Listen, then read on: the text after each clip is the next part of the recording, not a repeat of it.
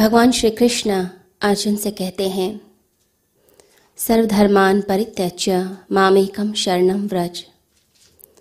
तो सब धर्म को छोड़कर, कर्तव्य कर्म को छोड़कर मेरी शरण में आ जा। मैं तुझे पापों से मुक्त कर दूँगा। जीवन के दो मार्ग हैं। एक मार्ग होता है समर्पण का मार्ग, दूसरा मार्ग होता है संकल्प का मार्ग। जो संकल्प के मार्ग पर चलते हैं। वो बुद्ध की तरह, महावीर की तरह, अपनी ही साधना से, अपने संकल्प से अध्यात्म की यात्रा पूरी करते हैं। जो समर्पण के मार्ग पर चलते हैं, वो मीरा की तरह, चैतन्य की तरह, कबीर की तरह, दादू की तरह, अपने आप को पूरी तरह से परमात्मा के हाथों में सौंप देते हैं। फिर जो उसकी मर्ज़ी होती है, उसके हिसाब से चलते हैं। अपने आप को उपकरण बना देते हैं। यानी, परमात्मा ही सब कुछ हो गया। मेरी अपनी कोई मर्ज़ी नहीं है। मेरी कोई मर्ज़ी नहीं चलती। सिर्फ़ उसकी ही मर्ज़ी चलेगी। बस तू ही इम्पोर्टेंट हो गया। महत्वपूर्ण हो गया। और जो मैं है, मेरा अहंकार है वो बिल्कुल भी महत्वपूर्ण नहीं है। उसको विलीन करना है, उसको गलाते चले जाना है। जब मैं मिटता चला जाता है, साधक अपने आप को गलाता चला जाता है, भक्त गलाता जाता है तो सिर्फ़ वही तो वही परमात्मा ही रह जाता है, अद्वैत रह जाता है। मैं जब बचता ही नहीं है तो सिर्फ़ एक ही रहता है, एक ही की सत्ता रहती है। तो भक्ति का जो मार्ग है, समर्पण का मार्ग है, इसमें मैं को ही विलीन करना होता है। सिर्फ़ अपने अहंकार को समाप्त करना और परमात्मा के हाथों में सौंप देना, बस तेरी ही मर्ज़ी।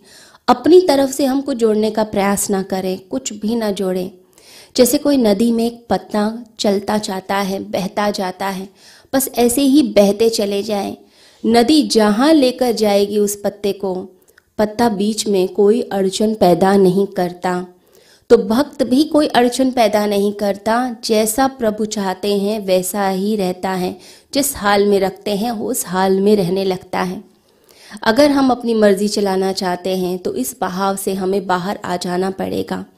फिर सब कुछ हमें अपनी मर्ज़ी से करना पड़ेगा। फिर वो दूसरी साधना शुरू हो जाती है, संकल्प की साधना। तो सबसे पहले तो हमें निश्चित करना है कि हमें चलना कहाँ है। अगर समर्पण को पकड़ा तो पूरी तरह से भगवान के हाथों में सौंप दीजिए। जो लोग दोनों को मिलाकर चलना चाहते हैं, वो कहीं भी नहीं पहुँचते। आज तक ऐसा देखा नहीं गया है कि जो दोनों को मिलाकर चलते हों और वो कहीं पहुँच गए हों, वो कहीं नहीं जाते। वो सिर्फ़ अपने आप को धोखा देते हैं, ये आत्मवंचना है। सिर्फ़ एक डिसेप्शन है, जो हम अपने लिए पैदा कर देते हैं। फिर तो यह हुआ कि अगर ज़िंदगी में कुछ बुरा हो गया है तो परमात्मा तुम्हारे कारण हुआ है और मेरी ज़िंदगी में कुछ अच्छा हुआ है, मेरी ज़िंदगी में धन आया, सौभाग्य आया तो वो तो मेरी मेहनत के कारण हुआ है। लोग ऐसे ही धोखा देते हैं।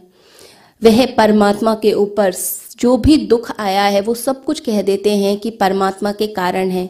उसी के ऊपर ब्लेम डाल देते हैं। लेकिन जो समर्पण की तरफ़ चलता है, वो कहता है कि जैसा भी है, मैं उसी हाल में खुश रहूँगा। जो दोनों नाव पर पैर रखकर चलता है, वो तो डूबता है। हम कहीं से भी यात्रा करें, हम पहुँचेंगे अपनी मंजिल तक। जैसे कोई भी नदी चल पड़े, किसी भी दिशा से चले, लेकिन सागर तक पहुँचती ही पहुँचती है।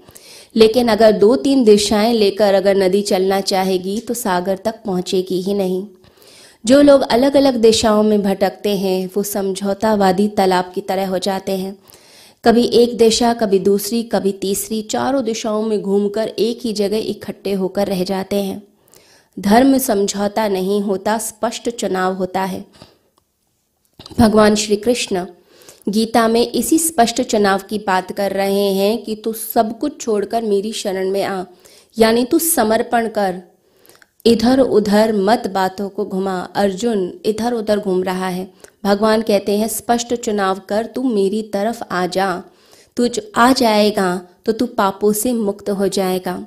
ये बड़ा ही महत्वपूर्ण भाव होता है कि जब मनुष्य ये समझता है कि मैं पापी हूँ, धर्म की शुरुआत भी वहीं से होती है।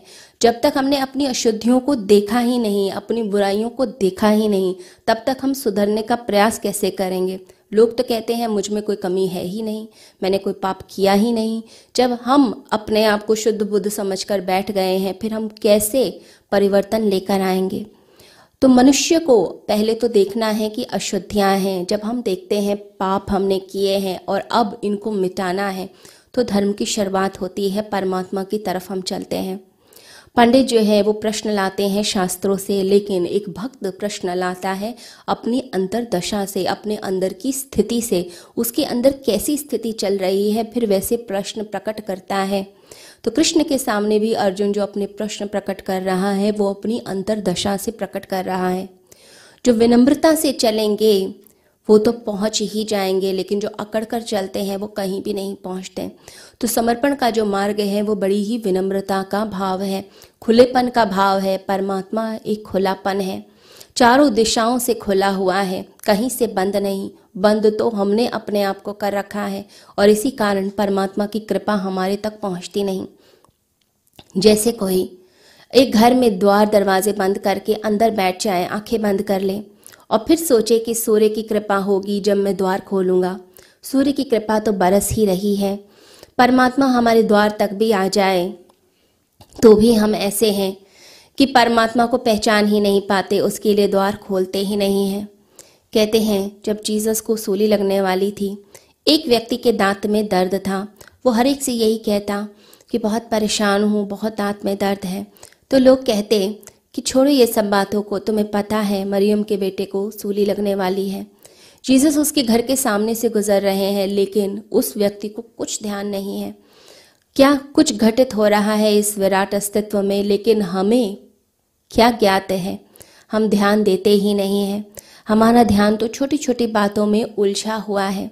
कैसी कैसी बातें हैं, किसी बात को बुरा मानकर बैठ जाना, किसी से झगड़ा करके बैठ जाना, बिना बात के पुरानी बातों को लेकर बैठ जाना, और उन्हीं गमों में गोल गोल घूमते रहना, इस अस्तित्व में इतना कुछ हो रहा है, परंतु हम जो है, वो छोटी छोटी बातों को लेकर उलझे हुए हैं। ये अहंकार जो है, एक बड़ा ही घाव है। ये ऐसा घाव है जो मिठास भी देता है और दर्द भी देता है। इस अहंकार को ही छोड़ना होता है। जब कोई बुरा कहता है तो दुख होता है, जब कोई अच्छा कहता है तो बहुत अच्छा लगता है, सुख मिलता है। वो जो मिठास है उसी के कारण हम सारी पीड़ा झेल लेते हैं और ये अहंकार अंदर पोषित होता चला जाता है। जब हम सुख और दुख, मान, अपमान सब कुछ छोड़ देते हैं, तभी योग की अवस्था हमें उपलब्ध होती है। जब अहंकार छूटता है, तभी हम परमात्मा में लीन होते हैं। तो कृष्ण स्पष्ट रूप से गीता में कहते हैं कि तुम्हें समर्पण करना है, यानी मेरी तरफ़ आ जाओ। कहते हैं कि जब बोधि धर्म चीन में गया, नौ साल तक वह जब भी लोगों से बात करता तो दीवार की तरफ़ अपना मुख करके बात करता। तो लोग कहते कि ऐसा तुम क्यों करते हो? तो बोधि धर्म ने कहा, जब कोई ऐसा व्यक्ति आएगा, जिसको मैं ज्ञान दे पाऊँगा, तत्व ज्ञान दे सकता हूँ, तभी मैं उसकी तरफ़ मुख करूँगा। तो नौ साल बीत गए, लेकिन नौ साल के बाद एक व्यक्ति आया हुई नेंग उसने बोधि धर्म से कहा कि मेरी तरफ़ देखो, मैं तुम्हारे पास ज्ञान के लिए आया। बोधि धर्म नहीं मुड़ा तो उसने अपना एक हाथ काटा और बोधि धर्म के आगे कर दिया। और बोला कि इस बार अगर नहीं मुड़े तो अपनी गर्दन ही काट दूँगा। बोधि धर्म तुरंत वापस लौटा और कहने लगा, मैं तुम्हारी ही प्रतीक्षा कर रहा था। हज़ारों वर्षों में कोई तत्वज्ञानी होता है और अगर मैं अपना ज्ञान ही न दे पाता तो मैं ऐसे ही चला जाता इस पृथ्वी से। मुझे ये ज्ञान किसी न किसी को देना ही था। समर्पण ऐसा लगता है कि बड़ा ही सरल है, परंतु ये बड़ा ही कठिन मार्ग है। परंतु कठिन क्यों है? कठिन इसलिए है क्योंकि हमारी जो आदतें हैं, वो बड़ी कठिन है। सत्य कठिन नहीं है, सत्य सरल होता है, परंतु आदतें कठिन है। जब गंगा गंगोत्री से निकलती है तो पूरा रास्ता वो पार करती है पर्वतों को, कंदराओं को। पत्थरों को पार करते हुए रास्ते बनाते बनाते सागर तक पहुँचती है। सागर में लीन होना बहुत आसान होता है, लेकिन वो जो रास्ता है, वो पूरा पार करना बड़ा कठिन होता है। ये जो आदतों का, संस्कारों का, गलत बातों का, धारणाओं का, जो हमने जाल अपने अंदर बना के रखा है, इसे पार करना बड़ा ही कठिन है। जब इसे पार करते हैं, तब जाकर परमात्मा तक हम पहुँच पाते हैं और उसमें लीन हो पाते हैं। बस यही समर्पण हमें अपने अंदर जागृत करना है। जब समर्पण आता है तो कर्ता भाव हट गया, यानी हम परमात्मा के उपकरण हो गए। फिर कर्म बंधन नहीं होता, कर्म बांधता नहीं, क्योंकि जब मैंने कर्म किया ही नहीं, जब मैं करता हूँ ही नहीं तो कर्म का फल भी मुझे क्यों मिलेगा? फिर पाप नहीं छूता। इसलिए कृष्ण कहते हैं कि तू समर्पण कर, मैं तुझे पाप से मुक्त करूँगा। क्यों? जैसे ही समर्पण हुआ, आप कर्म के फल से भी मुक्त हो गए। फिर पाप, पुण्य दोनों ही आपको छूते नहीं हैं। तो भक्त क्या करता है? वो पूरी तरह से समर्पित होता है। कहता है, प्रभु, जैसी तेरी मर्ज़ी। मैं तेरी मर्ज़ी के हिसाब से ही चलूँगा। मैं अपना कुछ नहीं डालूँगा। बस ऐसा ही उपकरण हमें बनना है। हम ऐसा उपकरण बन पाए, ऐसे भक्त बन पाए, अपने गुरु के चरणों में बैठ पाए, उनसे ध्यान सीख सके, उनकी बातों को ग्रहण कर पाए। हम ऐसे अर्जुन बन पाए कि गुरु कृष्ण बनकर हमारी ज़िंदगी में उतर आए।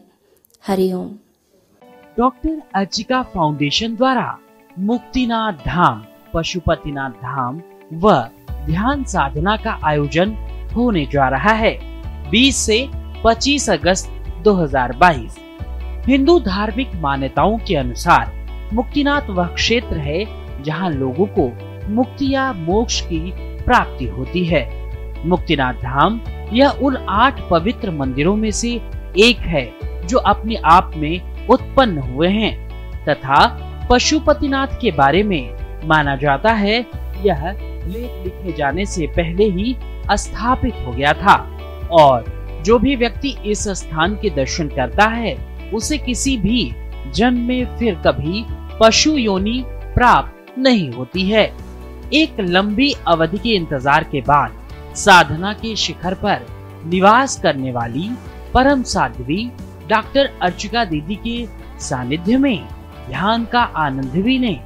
ध्यान की सुखद छाव में जो बैठता है, उसकी सभी कामनाएँ पूरी हो जाती हैं। ध्यान में मन का मंथन होता है।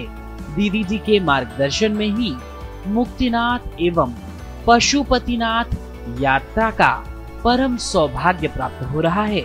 साथ ही साथ आप मनोकामना मंदिर, गुप्तेश्वर महादेव मंदिर व पहावा लेक 108 जल धाराएँ आदि हैं। 20 से 25 अगस्त तक इस छह दिवसीय यात्रा के लिए आज ही अपना पंजीकरण कराएँ और दीदी के सानिध्य में ध्यान का आनंद लेते हुए इस यात्रा का अनुभव प्राप्त करें। अधिक जानकारी के लिए संपर्क करें seven two nine one nine eight double six five three, seven two nine one nine eight double six five six, seven two nine one nine eight double six five seven.